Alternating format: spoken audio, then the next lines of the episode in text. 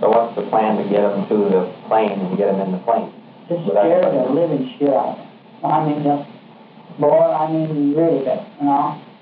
Uh, just tell them out and out, hey, you know, if anything starts to go wrong, I'm gonna probably have to shoot half the people in this damn town, you know?